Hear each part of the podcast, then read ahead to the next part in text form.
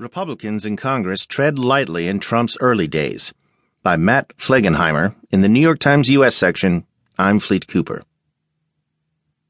For months, the strategies have been tested and recalibrated.